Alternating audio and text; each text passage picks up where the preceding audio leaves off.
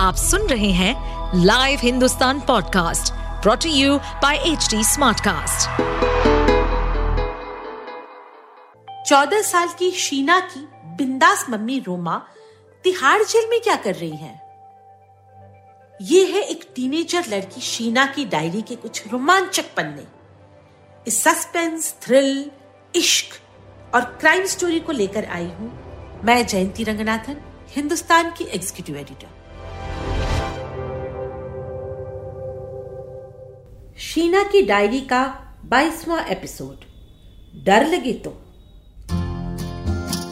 मेरी मम्मी की love story. Faridabad station पर खड़े खड़े लगभग एक घंटा हो चला था। मुझे अजीब सा डर लगने लगा।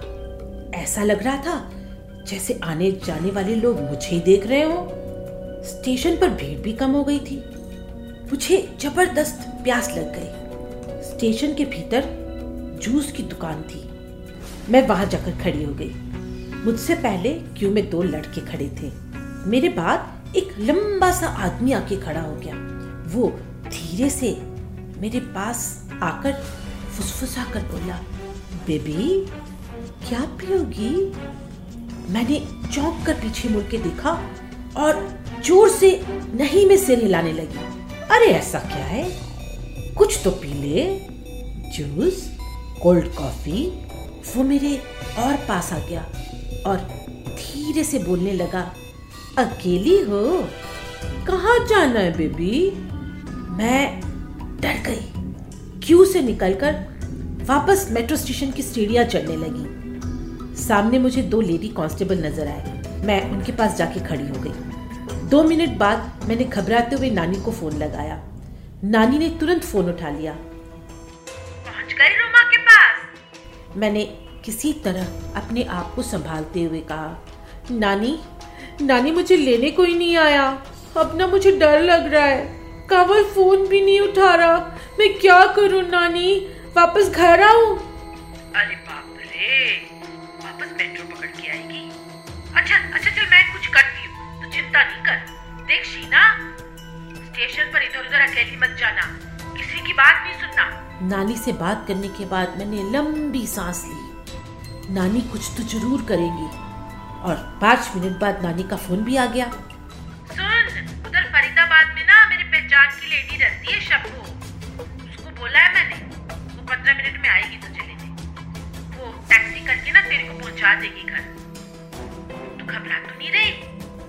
नानी मैं ठीक हूँ। शाबाश। शब्बू आएगी ना तो मेरे को फ़ोन कर देना। सच तो ये था कि मैं बिल्कुल ठीक नहीं थी। ऐसा लग रहा था वो लंबा आदमी मेरे पास आएगा और मुझे ज़बरदस्ती कोल्ड कॉफ़ी पिलाने ले जाएगा। मेरे चेहरे से लग रहा था कि मैं कितनी डरी हुई हूँ। पाँच एक मिनट बाद पास खड़ी लेडी कांस्टेबल ने पूछ लिया तू अकेले क्या कर रही से? उसकी हरियाणवी बोली मुझे समझ नहीं आई। मुझे चुप देखकर उसने फिर से पूछा, तेरे साथ कोई नहीं है क्या? मैंने जल्दी से जवाब दिया, मेरी मम्मी आने वाली है। पता नहीं मैंने झूठ क्यों बोला, पर जो मुँह से निकला वो बोल दिया। पूरे पंद्रह मिनट बाद मेरे मोबाइल की घंटी बजी। मैंने सोचा शब्बू का होगा, पर फ़ोन किया था पट्टू ने।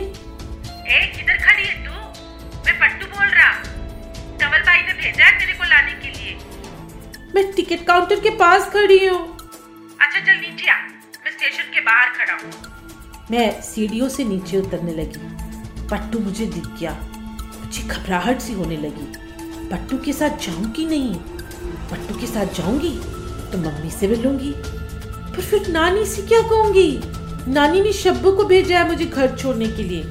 मुझे बस एक सेकंड लगा सोचने में और मैं सीढ़ियों से वापस ऊपर की तरफ़ चलने लगी। पट्टू ने दोबारा कॉल किया। क्या हुआ? इधर चली गई? पट्टू पट्टू तुमने आने में इतनी देर क्यों लगा दी? मैं एक घंटे से स्टेशन में खड़ी हूँ अब मैं नहीं आ रही। तुम जाओ। अरे ऐसे कैसे जाऊँ? फंस गया था रास्ते में। अभी फ्री हुआ। तेरे को आने का है तो बोल। बोला ना नहीं आना। मम्मी से कह देना मैं उनसे कभी बात नहीं करूँगी। कभी नहीं कभी नहीं कभी नहीं। फ़ोन रखने के बाद मुझे अच्छा सा लगा। वो जब ये बात मम्मी को बताएगा तो मम्मी थोड़ी तो परेशान होंगी। शब्बो दस मिनट बाद पहुँच गई। मैं उसके साथ स्टेशन से बाहर आ गई। नानी को फ़ोन करके बता दिया कि शब्बो मुझे लेने आई है। शब्बो हट्टी कट्टी, बड़े कद वाली औरत थी। खूब ढीला सा कुर्ता और प्लाजो पहन रखा था। उसके बाल लाल थे, आँखों में भर भर काजल। आवाज़ बहुत मोटी और तेज थी। हम फरीदाबाद स्टेशन से बाहर निकले। स्टेशन के ठीक बाहर एक मेटाडोर खड़ी थी। शब्बो ने दरवाज़ा खोल के कहा, चल, अंदर बैठ। मैं मेटाडोर के भीतर बैठ गई। गाड़ी बहुत गंदी थी। अजीब सी स्मेल आ रही थी। वो मेरे साथ आके बैठ गई। गाड़ी चलने लगी। उसने अपनी दबंग आवाज़ में पूछा, भूख लगी है? कुछ खाएगी? मैंने हाँ में सिर हिलाया। शब्बो ने ड्राइवर के कंधे पर हाथ रखकर थपकी मार दी।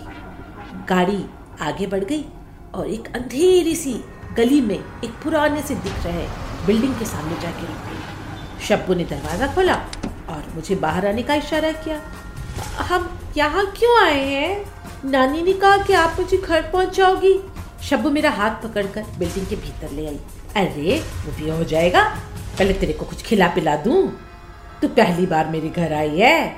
नहीं आंटी, आपके घर फिर कभी आ जाऊँगी। मुझे घर छोड़ दो। कल सुबह स्कूल जाना है। अरे चली जाना, अब चल मेरे घर। ऐसा करते हैं तेरी नानी को ना यही बुला लेते हैं। वो मुझे घेरती हुई अपने फ्लैट में ले गई। उस पुरानी सी बिल्डिंग में ग्राउंड फ्लोर के सारे फ्लैट बंद थे। फ़र्स्ट फ्लोर के फ्लैट का दरवाज़ा खुला हुआ था और अंदर कुछ लोग बैठे हुए थे। शब्बो ने दरवाजे के सामने रुककर ज़ोर से कहा, जल्दी जल्दी हाथ चलाओ। मेरे पास अखा रात नहीं है बैठकर तुम लोगों का स्यापा सुनने का। अभी भी शब्बो ने मेरा हाथ कस के पकड़ रखा था। वो मुझे लगभग घसीटती हुई सीढ़ियाँ चढ़ने लगी। दूसरी मंजिल पहुंचकर उसने दरवाजे पर लगी घंटी बजाई। एकदम से दरवाज़ा खुला। उसी के जैसी दिखने वाली एक औरत खड़ी थी। मुझे देखकर दूसरी औरत चौंक के बोली, ये कैसे ले आई शब्बो? अरे मानो बाजी, ये लॉटरी का टिकट है। जल्दी से ये बता, खाने पे क्या बना है? घर में शरबत उर्बत है कि नहीं?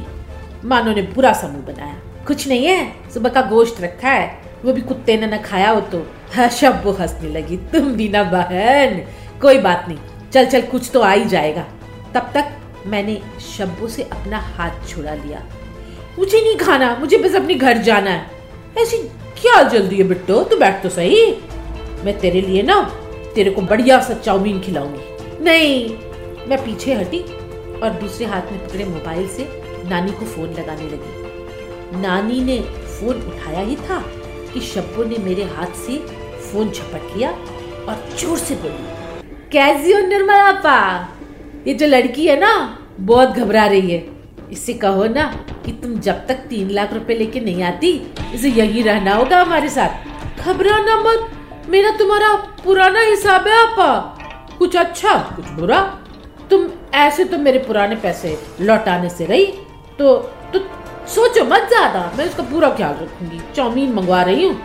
तुम बोलो, कुछ और पसंद हो लौंडिया को तो? देखा पा इधर उधर की मत करना। बहुत मुश्किल में हूँ। पैसे ले आना और लौंडिया को ले जाना। ठीक है ना?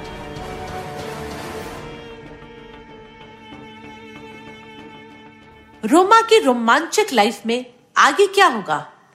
जानने के लिए सुनते रहिए मेरी मम्मी की लव स्टोरी इस सीरीज़ को सुनने के लिए आप एच टी कास्ट को फॉलो कर सकते हैं, जैसे इंस्टाग्राम फेसबुक ट्विटर लिंक्डइन और यूट्यूब ऐसे और भी पॉडकास्ट सुनने के लिए आप लॉग इन कर सकते हैं www.htsmartcast.com इस पॉडकास्ट पर अपडेटेड रहने के लिए हमें फॉलो करें एट एच हम सारे मेजर सोशल मीडिया प्लेटफॉर्म पर मौजूद हैं।